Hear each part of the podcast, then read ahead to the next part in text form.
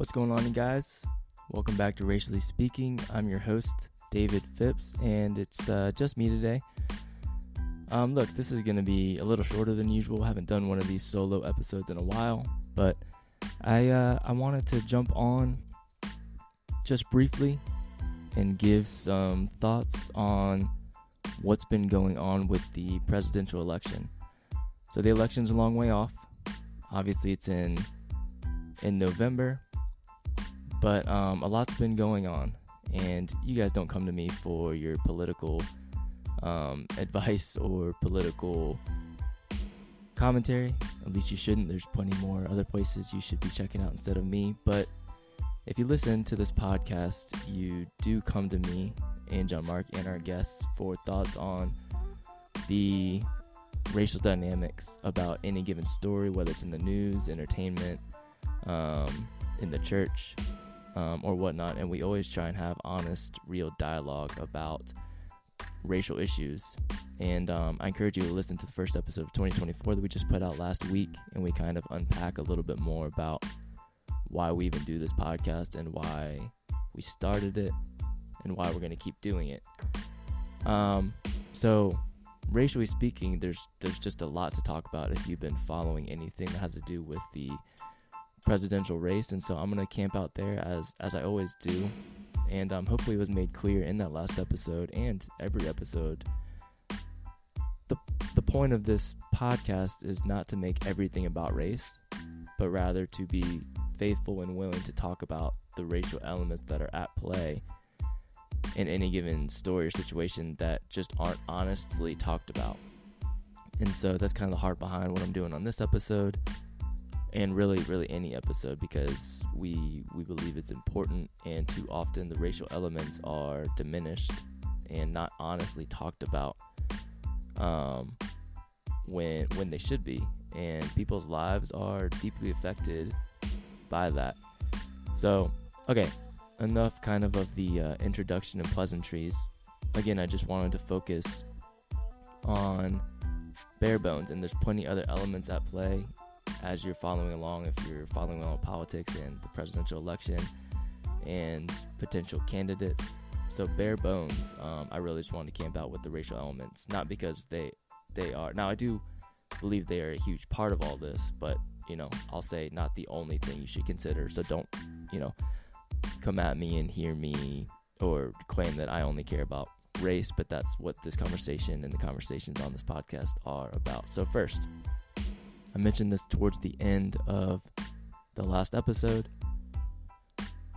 but um, I I thought this was kind of common knowledge, and I don't mean that in a um, condescending way, but the more I talk to people, the more I realize it's not. But um, look, guys, former President Donald Trump is, if you look at the polls and projections right now as I'm sitting here, is the most likely person to be our next president.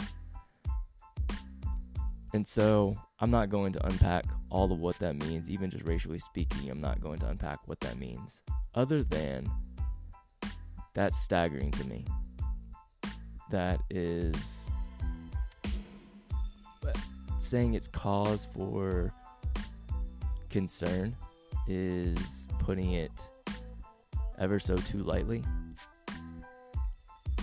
And it, it's stuff like that that I think has gotten a lot of people in marginalized communities in a very cynical place. I'm often one of them. Um, not meaning that I don't have hope, but I'm around a lot of conversations where people, I think, want to say, well, things have changed. We've moved on from twenty twenty. Things have gotten better. That's the worst it's going to get. And I'm not going to be all doom and gloom, but I'm also not going to say that that's true.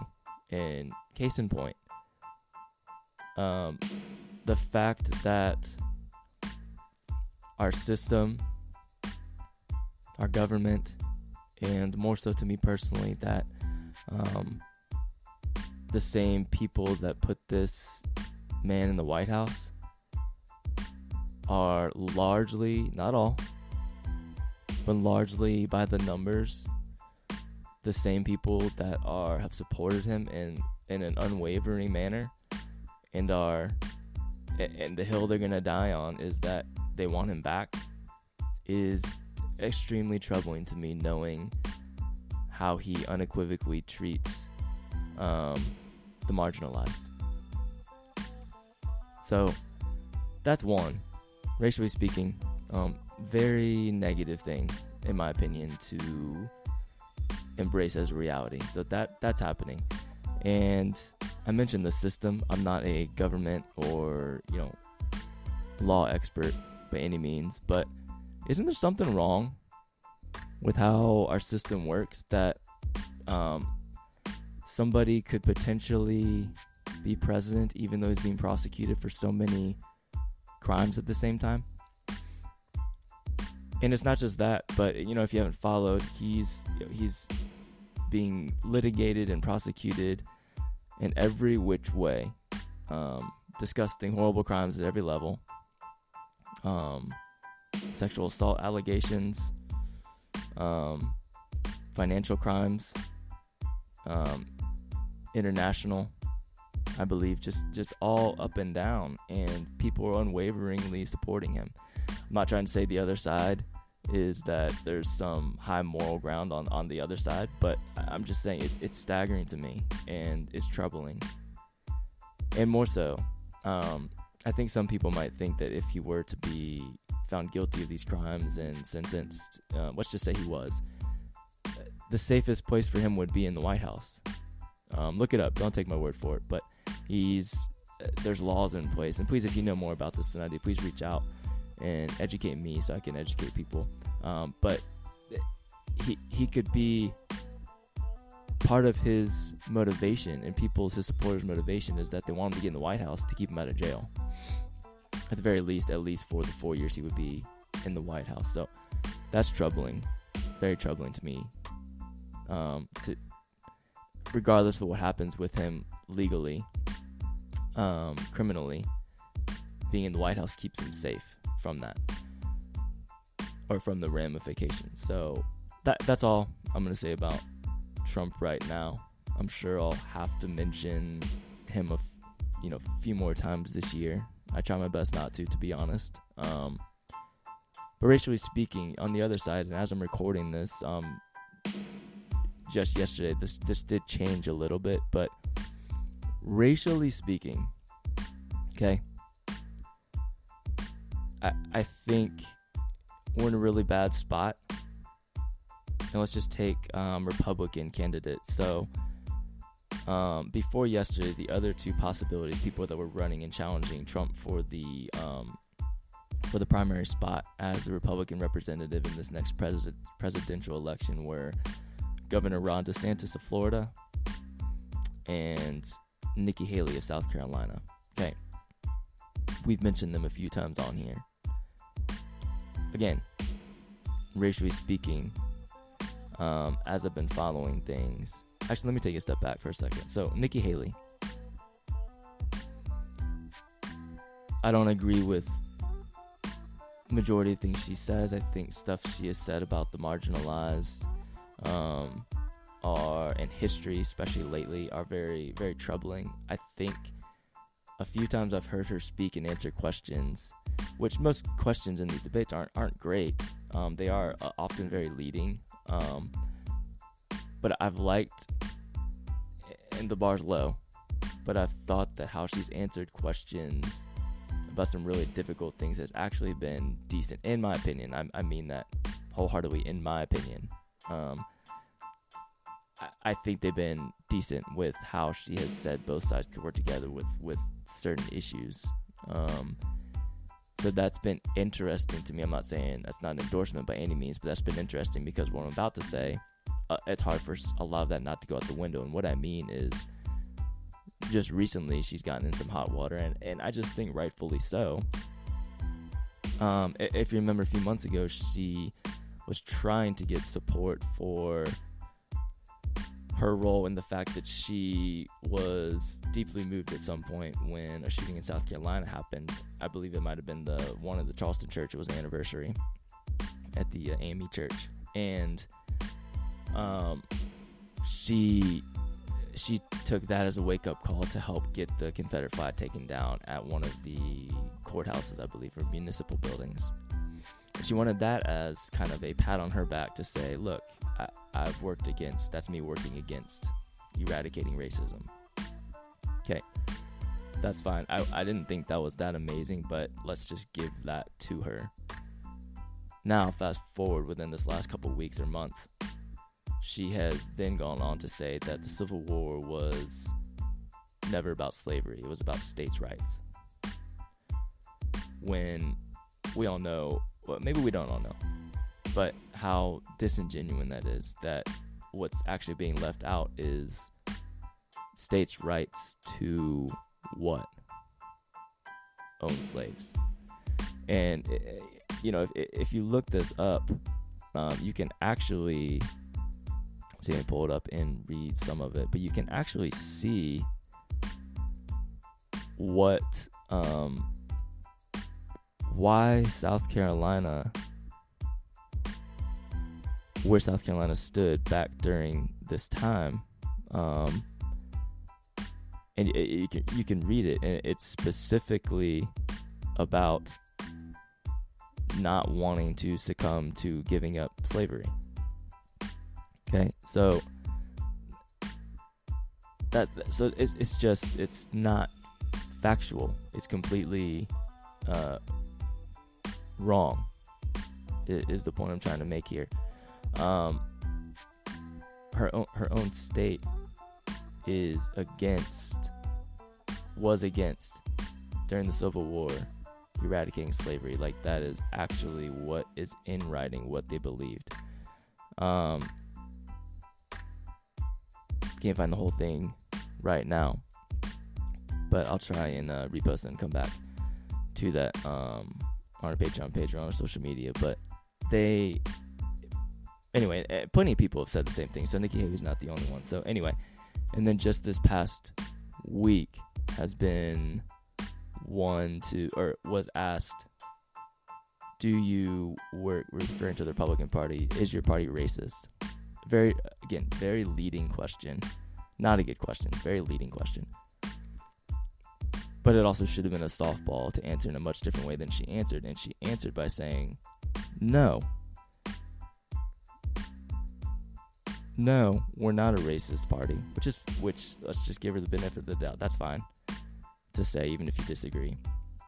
But then she went on to say and double down and triple down and say, this country is not racist. This country has never been racist. Okay, fundamentally wrong. Fundamentally wrong. Um, and moved on to say that we're just here now, here and now, trying to make one day better, or the next day better, today better than yesterday, and the next day better, and the next day better. So, to me, having the mentality of just moving on, making the next day better, next day better, next day better. You're referring to something. You're you're obviously sidestepping something that you don't want to talk about that's in the past. And two, to, it's just a fundamental denial of something like slavery and our the history of racism. You'll pick pick pick which one. Um, I'm currently reading the story of Yuri Kochiyama, who did a lot of work with Um, activism and for Japanese Americans, and um, worked with Malcolm X and her family's experience post World War Two and um, Pearl Harbor with Japanese internment camps. Okay, so many different things, um, just fundamentally wrong. And then she also, you know, went on to say, of course, to get this um, feather in her cap, uh, mentioned how her she experienced racism herself growing up. So I get maybe she's saying that was an individual experience. Our country's not racist, but that was my experience. So uh, to me, yeah, it's one of those classic in, disingenuous, wanting it both ways, but not wanting to um, succumb to one way or the other. Very political, politically motivated, you know, claim. Okay.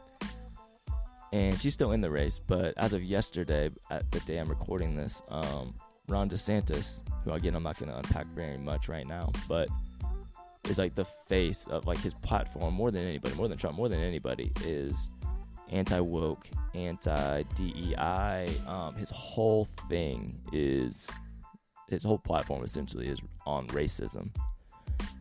Um, they just in Florida passed um, a bill that makes it even, that I think outlaws permanently, which I don't know how it's permanent because it seems like anything can get overtaken now, but makes it so it's illegal to use funds in higher education for D E I, um, which they're already on their way to doing that, but I think it's across the board now, not just in, maybe it's just not in private universities, but moving the needle more and more towards no D E I, no D E I, no affirmative action, um, and whatnot. And he he was um, still vying for the Republican nomination, but has since dropped out and supported Trump, even though Trump and DeSantis have gone back and forth for this last year to just yeah, rivals, hating each other. But I get it, it's politics. But anyway, I believe if Nikki Haley were to drop out, she probably also endorsed Trump. Um, but anyway, so across the board, these three even, and I didn't even pack anybody else that's been in the race.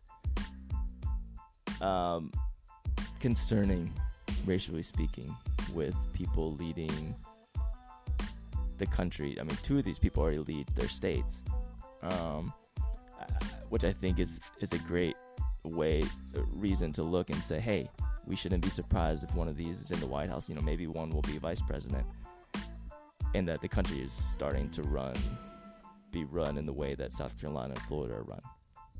Um, and also taking them out of the equation, regardless who runs with Trump, there's absolutely no reason to be surprised of how Trump runs things now.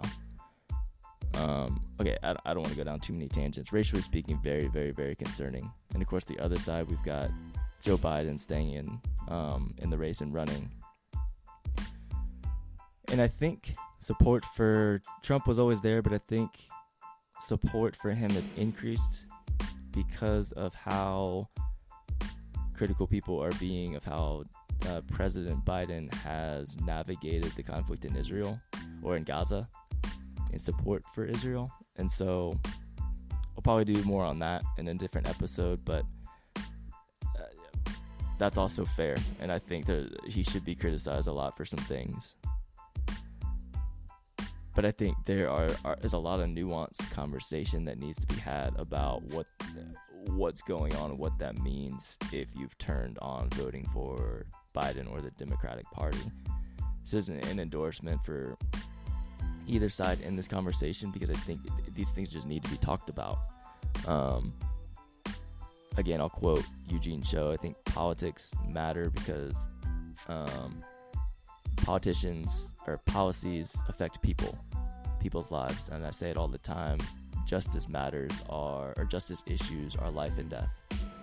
And it doesn't, it, that might not be so obvious at certain times. It's more obvious at other times than it is at other, it's obvious at certain times than it is at others.